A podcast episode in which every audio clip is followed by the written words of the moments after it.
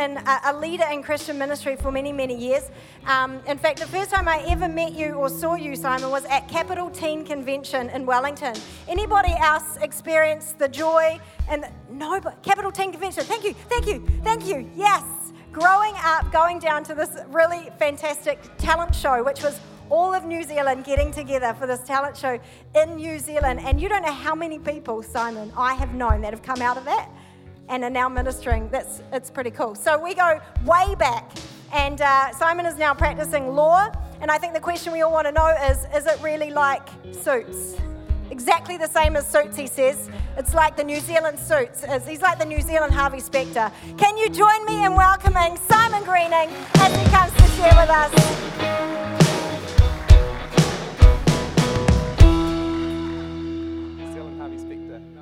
More like the New Zealand Louis Litt. How is everyone tonight? That's good. Does anyone watch Suits here? Am I the only one? Oh, it's so. They are renewing season eight, by the way, um, which is so exciting. Anyway, um, oh, thanks for the water. Um, great to be back tonight. The last time I was speaking here, I was talking about politics. It was one week out from the general election. Who was here for that? Oh, nice. All right. So tonight, I. General election has been and gone. Tonight I want to talk about something different, and I'm excited about the word I have to share tonight because it's, I, haven't, I didn't tell you, um, Pastor Bex, what I was sharing tonight, but it lines up with um, her word that she was talking about, the end of Deuteronomy. So I'm excited about that, that hopefully we are on the same page. So tonight I want to talk about something that we all experience, and that is time. Let me talk to you tonight about time. You know, it doesn't matter whether you are Warren Buffett or you are Donald J. Trump or you are living in a slum in Mumbai, we all have 24 hours a day in which to spend our time. Time is the great equaler, right? Time is like death. We can't do much about death, it comes to all of us. And time is the same as that. We all have 24 hours a day in which to spend. Benjamin Franklin, one of the founding fathers in the US, he began each day by writing the same question in his journal What good shall I do this day? And at night, before he went to bed, he wrote in his journal this question What good have I done today? As a lawyer, I know all about time because lawyers charge for the minute that we're on that phone call to you, for the minutes that we're spending time drafting that email. So here's the trick do not ring your lawyer, it is far too expensive. So lawyers normally bill for six minutes units of time, so 10 units in an hour, and that's how it rolls.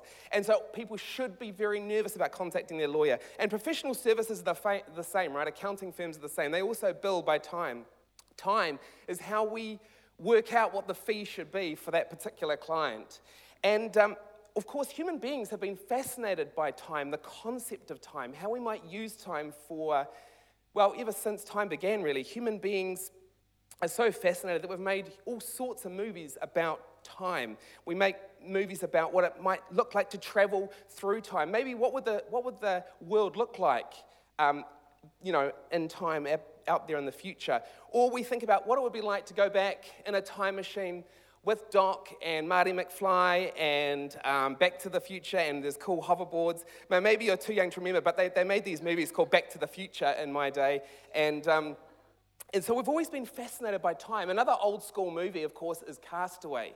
Um, I love um, Castaway. It's a, it's, it's a, classic. This is how old I am, talking about these old movies tonight. But Castaway, with a FedEx agent, he lives and dies by the clock, except for one day he's caught in the storm and on, his, on, on the plane going to deliver some parcels. He ends up on the island and he has kind of like a, you know, interesting experience, builds a friendship with a bull called Wilson. And, um, and he realizes on the island you can't even control time. You can't control time. You might live and die by the clock, but when you're in that scenario, he, he, he kind of, it's a really interesting movie about this idea that no one can even control um, time when that happens to you. I'm so fascinated by time and how people spend time that I bought a book called Daily Rituals, which looks at all the famous people who've ever lived and their daily rituals. And it was interesting for me, but you know, I'm quite a boring person. And so, I mean, you look at a book like um, Beethoven, you look at people like Beethoven, Picasso, Einstein, you know, I, I can sum up the book for you, so you don't have to read it, because you're thinking, I'm going to go to Whitcoulls right now and buy Daily Habits, let me sum it up for you.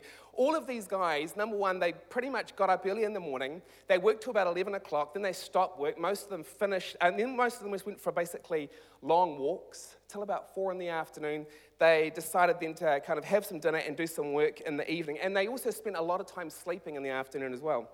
Interesting rituals. My wife, my wife Lisa, hates mornings. I love mornings. My wife at nine o'clock, she wants to kind of have the big DNM with me and the full on, you know, hardcore conversations, but that's not my style. I'm a morning person, and um, Lisa is an evening person. So we all experience time differently. So let's go back tonight in time. Moses has just led the people out of Egypt and um, they're traveling through the wilderness. And we know that through their travel through the wilderness, the people of Israel often will complain. Complaining is, seems to be kind of part of human nature. That's why we have talkback, right? And um, the people are complaining to Moses Moses, why did you kind of lead us out here into the wilderness? Because we're going to starve. We've got these difficult you know, other peoples that we're going to have to kind of conquer. And this is too far too difficult. Why would God lead us out into the wilderness? So the people are complaining to God. And they're also complaining to Moses. And what we realize is that Moses often would pray. He'd pray for the people of God, he'd pray for Israel, and he'd intercede, if you like, on their behalf. And one of the most famous prayers that Moses prayed is what we're going to look at tonight is in Psalm 90. Moses, after one particular episode, most Bible scholars think that uh, this was Numbers chapter 14. You don't have to go there tonight, but there was a big episode. There was a really, they had a really bad night. It was a really difficult night. And after that episode, Moses decided, they reckon, to basically. Um, this is, um, he, he basically prayed this prayer, which was, which was carried down through, through the centuries, this kind of oral prayer, and ultimately um, written down. So, Psalm 90 is what I want to talk about just for a, a brief moment. Let me just read Psalm 90 to you. It's such a great prayer. Lord, you have been our dwelling place throughout all generations. Before the mountains were born, or you brought forth the whole world, from everlasting to everlasting, you are God. You turn people back to dust, saying, Return to dust, you mortals. A thousand years in your sight are like a day that has just gone by, like a watch in the night. Yet you sweep people away in the sleep of death. They are like the new grass of the morning. In the morning it springs up new. By evening it is dry and withered. We're consumed by your anger, terrified by your indignation. You have set our sin, our iniquities before you, our secret sins in the light of your presence. All our days pass away under wrath. We finish our years with a moan. Our days may come to 70 or 80 if our strength endures, yet the best of them are trouble and sorrow, for they quickly pass and we fly away. How great is the power of your anger? Your wrath is as great as the fear that is due you. Teach us to number our days that we may gain a heart of wisdom.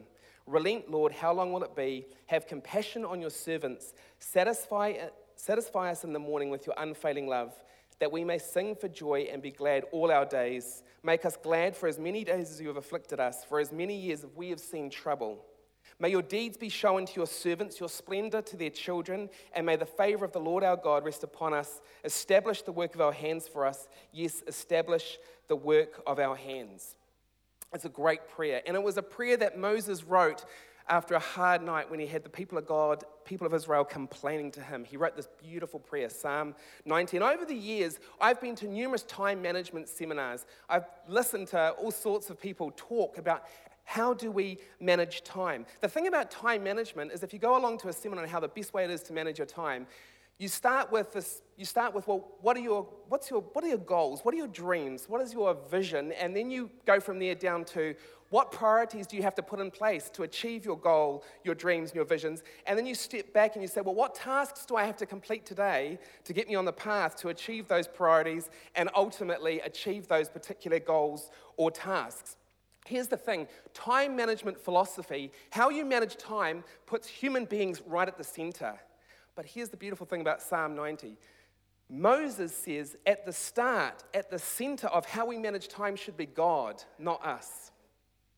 There's nothing wrong with goals or visions or dreams. In fact, God has designed human beings to have dreams and visions and, and goals. That's how we're made. But, but Moses says right at the beginning there, Psalm 90, right in the first verse Lord, you've been our dwelling place throughout all generations. Before the mountains were born, before time began, from everlasting to everlasting, you are God. God, you're at the center of how I will start my day. God, you're right there, right there in the beginning. And Psalm 90 is beautiful because it describes how God relates to time. Before creation, before the mountains were born, God, you existed outside of time.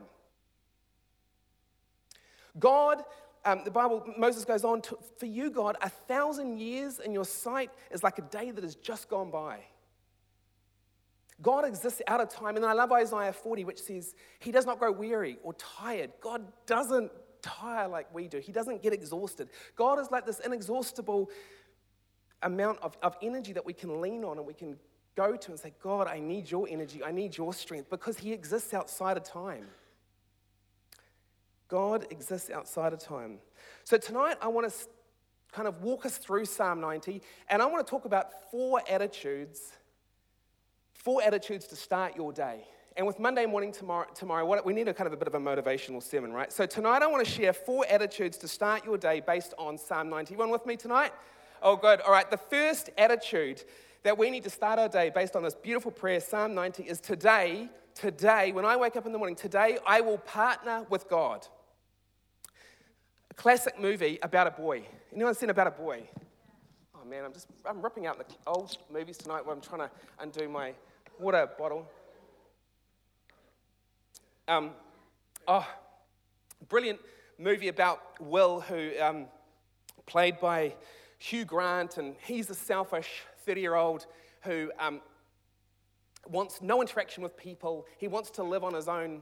He wants to be an island. He doesn't want to connect with anyone at all. And at the start of the movie, it's brilliant. You know, he's talking about how hard it is for someone it would be to have a job. You know, because he actually he says that you know you need to break time down. You need to break your day down into units. Each unit is like a half an hour. So taking a bath, he says, that's like one unit. You know, playing snooker, that's three units. Having a haircut, that's like five units. So he goes through at the beginning of the movie, and um, and I like that because that's so often how we think about time right? We see time, when we wake up tomorrow morning, we see time as a unit to be spent or a time as a unit to be wasted, a time as a unit to be billed to a client or unchargeable time that I can't bill to the client. That's how we see time, right? Time as a unit.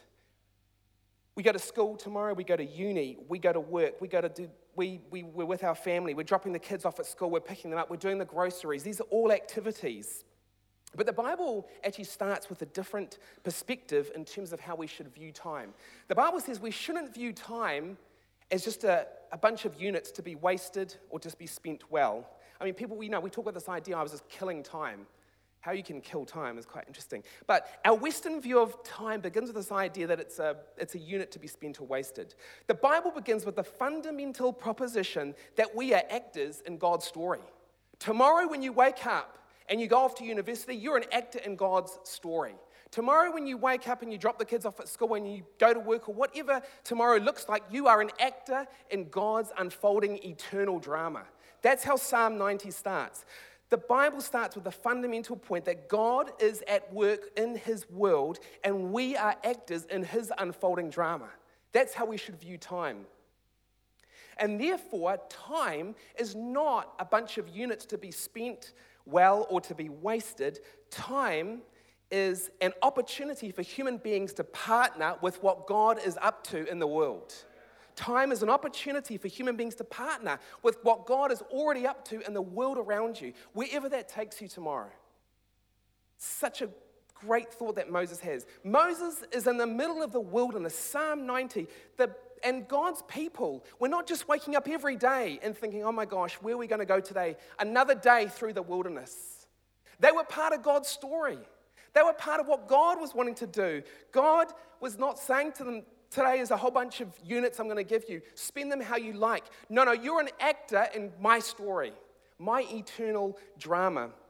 I love this idea. Um, in Psalm 91, it says, Lord, you've been our dwelling place throughout all generations. You know, the Jewish people really fundamentally believed that for, to worship God, they had to go to the temple. to worship God the right way, they needed to go to the temple. And then one day, Israel, it got invaded. There was the Babylonian Empire, then there was the Persian Empire. They ransacked the temple, they burnt the temple to the ground. And historians reckon it was only when they were taken into captivity into Babylon, that's when the people of Israel realized, you know what, God, we don't need the temple to worship because you are with us. We dwell in you. Imagine tomorrow morning if you woke up and you said, Today I'm partnering with what you are doing in my world, God. Where are you at work? And I'm going to partner with you.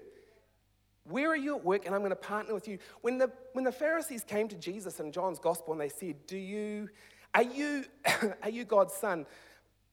Jesus said, I see what my father is doing, and I partner with him in that. I see what my father is doing, and I do what he is doing. There are opportunities all around us. God is at work all around us. Last Monday morning, I was hopping off the ferry in town, and I was talking to a soccer dad. I don't, he's not, not a friend, like an acquaintance I know. And I saw him again on the ferry, and randomly he said that he had purchased this DNA box recently to kind of trace his ancestry. And, um, and he said to me randomly, not, I mean, the ferry had now docked in town, and we're about to get off and, you know, start the day. And he said, but, oh, you know, I was thinking about um, my ancestry, and it got me kind of thinking a bit about, a bit about death. And so I'm standing there in the queue, hopping off the ferry, and I think this is a great opportunity. This is a great moment. So we started having this kind of, you know, full-on conversation as we're wandering off the ferry up towards um, into town there, and um, and I just realized, I just felt God was at work in this guy. He was, he's, he was the one who kind of started this uh, to open up this conversation. And funnily enough, I've just written a booklet um, I've written a booklet, I felt inspired to write a booklet, and it's called A Lawyer's Musings on Religion and the Meaning of Life, which I'm planning on to give to my clients, and I'm going to publish it soon in that. But because I, I, said to him, Can I give you a copy? I haven't actually, it hasn't gone to print yet, but I'll give you my first copy um, to, um, to talk about it more. But, you know, there are opportunities all around us. God is at work, God was at work in his life. All I had to be ready is to say, God, yeah, I'm on the ferry today. Yes, I'm going into work today. But God, I'm an actor in your story and what you want to do today. We, um, we used to have a whole bunch of Lego that was all made up, like it was cars and trains and planes. But over the years, the kids, you know, totally busted it. So now it all, we've got hundreds and hundreds of pieces of Lego. They all just sit in a massive box with a random sheet. And um, every now and then, my son Thomas, who's four, he wants me to break out the box of Lego and I scatter the, the leg over and it just goes absolutely everywhere, all over the sheet, just hundreds and hundreds of pieces. And the thing I realized about Thomas, I was thinking about this, is that he likes to build by himself. But most of the time, he'll say to me, Dad, can you come and build with me? Dad, why don't you build with me? And he loves sitting down and saying, You know, Dad, can you please, please come and do some Lego with me? So I sit down and we build together. And so we have two options in life we can build alone, or we can build with our Heavenly Father. God wants to build with us. He wants to be with us and build with us. And sometimes it's easy just to kind of go off and, and build alone. But the real hard is to say, tomorrow morning, wherever you end up and whatever you're doing, God, I want to build with you. Today, I will partner with God. The second point is, God, and today I will rem- remember the brevity of human life. Today, I remember the brevity of human life. One of the reasons I love the Bible is that it's honest, especially the Psalms. Psalms are very honest about the human condition. And in Psalm 90, Moses pulls no punches. He says, human beings, he uses the analogy of grass, and he says, we're like grass. We grow up, and then we're all new and we're all fresh, and then we wither, and eventually we die. He's pretty hard hitting. He talks about the fact that there is death, that there is pain, that there is distress in our world. And it's, you know, and it's true. I recently went to that Body Worlds exhibition, amazing exhibition. 45 million people have seen this exhibition down at the Hilton at the moment, and it just explores the human body. It's amazing. And I went to see this exhibition, and I just realized how, number one, how amazing God made the human body. I mean, you couldn't actually go to that exhibition and come out the other end and not think that there was a creator. That just the design of the human body is extraordinary. But I also realized how fragile the human body is and actually how vulnerable we are in this, in this universe. And so, the best analogy to explain all of this, the brevity of human life, of course, is cricket. The best way to explain it. Um, Bernard Shaw was a famous atheist who hated cricket. In fact, um, Bernard Shaw wrote this The English are not very spiritual people, so they invented cricket to give them some idea of eternity. Um, Bernard Shaw. Um, Bernard Shaw, being a staunch atheist, he was wrong a lot about a lot of things, including cricket. I like the Duke of Dorset, who said, What is life but a game of cricket? Um, cricket is a brilliant analogy because the day we're born, you're given a bat and you're told to go out into the middle and play the shots. You are there, out there in the middle, and you can play a range of shots. The goal is to score as many runs as possible, hopefully, not to run anyone out in the process.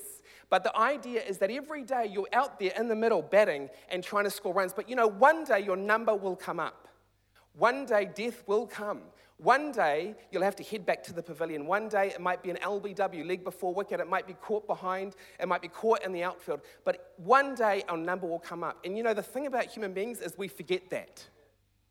We forget the brevity of human life. But Moses said in Psalm 90, in fact, he talks, Our days may come to 70 years or 80. We don't know, Moses says. But let's not forget the brevity of human life. This all came home to me recently when a client of mine who um, I built a relationship with and discipled, he had severe brain cancer, kind of five tumors. He fought this thing for two years, but Six weeks ago, I was coaching Connor's cricket team, love cricket, and um, I got a text saying, Simon, you've got to come down to the hospice, which is in Glendarry, close to the cricket ground at the time. I came down, and the thing about my client is that he was an Ironman type guy. I mean, um, just an extraordinarily fit guy. And as I saw him, he had stopped speaking, and his kind of, you know, everything was just um, blown up out of proportion, if you like. The cancer had just totally riddled his body. And I remember just praying for him. And, just, um, and he'd committed his life to Christ only um, some months before, as we are kind of talking about faith and things. It was an amazing story, which I won't go into fully, but all I say is I, I prayed for him, and then I stepped out to get something from my car, and, and he was gone. At the funeral, which was about 120 non Christians at the funeral, by the way, and he said to me, um, well, he said to his partner, sorry, who passed this on to me before he stopped talking, that when Simon leads the funeral, he needs to give a full kind of, you know, gospel message, which is fantastic. So I went hard out. Um, but um, the thing about it at the funeral, we had all these non-Christians, you know, reading Psalm 23 and John 14, all the rooms that, you know, God is for you. It was such an amazing time. And the thing, as I said, my message at the funeral was, you know, Greg, has, he had this Iron Man body. But the Bible promises that one day he'll be given a new body. Because in this life, our body does break down. In this life, death will actually come, but the promises, of course, of a new body. So I did a whole kind of sermon on that and kept them for hours. But the thing is, is that Psalm 90 is a reminder don't forget the brevity of human life. Don't waste time. Partner with what God wants to do in your world tomorrow. Thirdly, today I, my schedule, my third point is today my schedule will be shaped by God's unfailing love. Today my schedule will be shaped by God's unfailing love. you know, this is where I tie in with what Bex was saying before. Have you ever had those moments in the morning where you just totally feel overwhelmed by what's about to come that day? Maybe you've got meetings that you're anxious about, assignments, a difficult situation. Maybe you just think, my gosh, why did I load my schedule so much? Why did I just fill it up? It's gone. You might feel like you're this kind of emotionally exhausting schedule. You know, depression and anxiety are rampant in our society. I've just almost finished John Kirwan's book, um, all Blacks Don't Cry. And it's quite an extraordinary book talking about his struggle with depression and the fact that the thing that he struggled with mostly was his fear of failure, which gave rise for him to that, that depression. Jonny Wilkinson, only a few weeks ago, the famous English footballer, came out talking about his battle of depression. This weekend, Ryan Reynolds, the actor, came out about his um, issues with anxiety. And this is the beautiful thing about Psalm 90 because God knows the human condition. And Psalm 90 says, that right there in the morning, First thing, verse 14, God satisfy us, satisfy, sorry, satisfy us in the morning with your unfailing love. I love that. God, satisfy me in the morning with your unfailing love. I might be overwhelmed about what's going to happen today, about what I've got to kind of get through today. But God, I start this morning satisfied with your unfailing love. Because you know what? I wake up in the morning sometimes and I have moments I'm a lawyer, I'm a partner in my firm, I have a lot of pressures and expectations. I have moments I think, man, God, I'm, I'm toast today. Um, I have moments when I think, man, I'm going to file this client. What if my mediation goes belly up? What if I get this hearing wrong? What if we get sued? What if I get sued for negligence? Here's the thing, and I say, God, even if I fail, I thank you, God, that my identity is not built on my failure, it's built on your unfailing love. That's where my identity is found. And that means that I can step out into my day with courage and have no fear, like Bex prayed, because my security is in His unfailing love. The very first thought in my morning is, God, I need your unfailing love, because my schedule will be shaped and guided by that. The other thing we do as human beings, if you're like me, is I try to cheat the clock, I try to beat the clock, and I try to pack as much into my schedule as absolutely possible. And, and you know what I realize is because I want to please people, I want to please all these relentless clients and, and try and fit as much in as possible. And then I realize, God, do you know what? I don't need to please a whole bunch of people if in the morning I'm satisfied with your unfailing love. Because my identity is not formed on whether people like me or don't, whether I please them because I say yes or I don't. My identity starts with God's unfailing love. His love never, ever fails. Today, I will, final point, today I will expect God's favor on my work. Today I will expect God's favor on me. Right at the end there, verse 17, Moses prays, May the favor of the Lord our God rest upon us. Establish the work of our hands for us. Yes, establish the work of our hands. What a great point. I mean, I use the word expect deliberately because so often we, we disconnect God from our work. We, we turn the lights off in church tonight and we go off into our lives and we disconnect God from our work. But that's so wrong because the most, the most powerful way God can love your neighbor is through you and the way you conduct yourself in the workplace, the way you live your life out there in the workplace. I mean, imagine working at a call center. I used to work at a call center years and years ago, and people ringing me up, and it was one of these local council call centers before they became the city, you know, the big super council thing. And, um, and I remember people ringing me up, and I think, you know, there's a whole bunch of customer service reps who could be tired and grumpy and irritable with those customers. But, you know, being a Christian call center rep, I'm gonna, I'm gonna actually love those people at the other end of the phone. I'm gonna um, do my job with a different spirit and somehow, through the way I interact with people, demonstrate God's love because that is where God has placed me right here, right now. You might be a call center rep here tonight, you may be an administrator, you may be going to uni, whatever it might be. God wants to love your neighbor through the way you do life in your workplace, your uni, wherever it is. That's how God loves, his na- loves, our, loves our neighbors. And that's what we forget. God um, is there right with us in work. Two, in two weeks' time, we are hosting the New Zealand Christian Lawyers Conference, the second one here at Elim. And last year we had 130 lawyers here. And you know, the prayer we pray for all of the Christian lawyers, we're going to have judges speaking and a whole bunch of, we've got the dean of one of the law schools speaking. We have all these Christian lawyers in the room. And I know you might think Christian lawyer doesn't really work. You know, there's the joke about the, the, the Christian lawyer that died and there was two graves, one for the Christian, one for the lawyer. But here's the thing. Here is the thing. Here's the thing we pray for God's favor on our practice as lawyers so that God, through our practice, can demonstrate His mercy, demonstrate His grace, and demonstrate His justice. Because we can pray and believe for God's favor on our practice. The Bible is full of little stories about people in their workplaces. You might not know but there's a little story even about midwives. There's a beautiful story in Exodus chapter 2 where the Pharaoh says to these midwives, You know, when you give, um, assist with the birth of a child, if it's a boy, I want you to kill him. And these midwives says, Stick it to you, Pharaoh. And they, and you know what? The Bible says in, um, in Exodus 1, verse chapter, chapter 1, verses 20, 21. So God was kind to the midwives and showed them favor and the people of God increased in number, and because the midwives feared God, he gave them families of their own. It's a great little story. But you know, in our workplaces, God can show us his favor. But do you expect God's favor in your workplace tomorrow? Are you just going to turn up to work, punch in, and clock out and do what you got to do to get through your day? Or are you going to say, Today, God, I'm going to start believing for your favor? And God's favor is not there to give you success, but to show others his glory. God wants to give you his favor in your work so that others will see his glory. And when you survey the Bible, favor is not automatic. The favor of God, normally, you know, I looked at a whole bunch of Bible characters, and normally there were two things in their life that, that, that were there, which kind of came before God's favor. And one, one, the first point is expectation. They actually believed that God was deeply interested in their lives, their work, and what they were doing. They had an expectation. And secondly, they were prepared to do the right thing.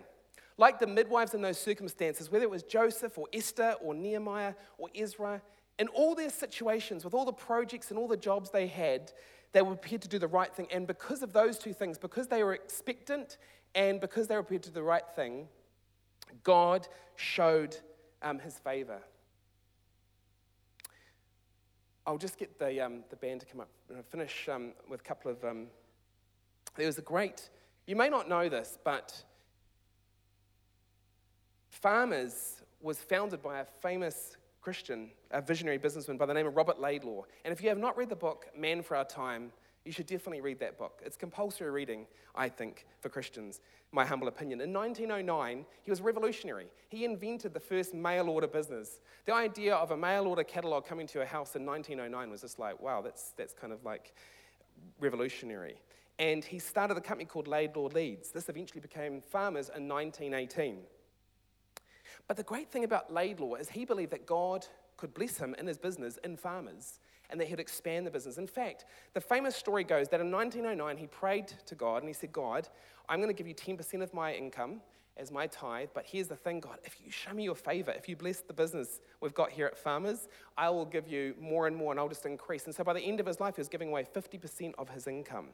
Laidlaw was an extraordinary man. In fact, he went further. In 1911, he started the Optimist magazine. Every farmer's employee got a magazine once a month from Robert Laidlaw, the head of farmers, the Optimist magazine. And in it, he basically shared his faith. He went further. He decided that he would write a very famous tract. In 1914, he wrote a tract called The Reason Why, which he gave to all the people that came in and out of farmers. This guy was extraordinary. But what the thing about Laidlaw is he was expectant that God would demonstrate his favor on his work there at Farmers. And of course, it expanded to what we have today. So, my thought is how will you spend your time? My challenge tonight is that you would think differently about time. Not time as a unit to be spent. Not I'm going to have to kind of complete, go to my go to uni tomorrow and do my lecture, or I've got to go to my job tomorrow and complete that task list that's sitting on my desk. I've got to return those emails. We start with today, I will partner with you, God, and what you are doing in the world. Today, I will remember the brevity of human life. Today, God, I will not start with anxiety and, and, and, and stress about what's coming up. God, today, I will kind of let my schedule be shaped by your unfailing love. And today, God, I will expect your favor on my work, not for my success, but for your glory that you might expand my work so that I could bless others, that you could use me to bless others. And to wind it all up, let me tell you a secret that you don't know about me. And that is, I used to play the trumpet.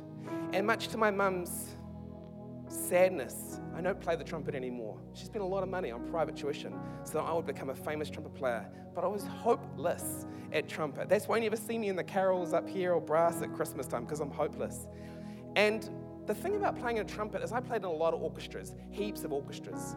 And it can be extremely boring playing in an orchestra a trumpet because often you know the violins are going and the clarinets and the woodwind and you're just sitting there waiting for your time waiting waiting waiting waiting waiting and then you just like you know have a few notes and then it's back to just waiting so, so if i've really sold being an orchestra and playing a trumpet well good on me but um, here's the thing the key to keeping an orchestra together is to do two things. One, remember that you have a part in the orchestra.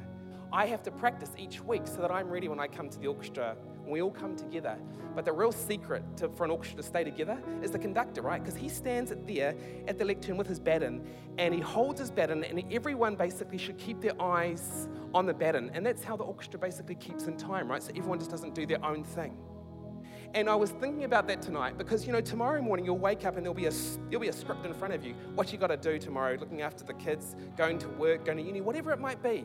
But my challenge tonight is that you won't just look at the script like we did as trumpet players. We'd look just over the music script and see the conductor, see his baton, see God, and say, God, you're there, right there, behind my script. I will keep my eyes on you. Today I will partner with you, God. God, use me today. Let's pray. Father, we thank you, Lord, for your word. We thank you for Psalm 90. We thank you for Moses and that wonderful prayer. And I pray for all of my friends here today that, Lord God, you'd help us, God, to let these attitudes really kind of bear fruit in our lives. The truth is, Lord, we, we struggle to keep our eyes on you, the conductor. We can get so tied up with the daily tasks. But I pray, Holy Spirit, that you would lift our eyes tonight above the music, above the script, and help us to see you, Father. Oh God, I pray you'd partner I pray that we would partner with you, God, tomorrow. We just bless you, Lord. And I pray there'd be stories coming out, Father, from people here tonight who are partnering with you, seeing great things happening in their life. Yes, they have a script in front of them and tasks to complete. But beyond all that, I pray that you would do great work and they would partner with you in that. Thank you, Jesus. Amen. Let's all stand. Where? Thanks, guys.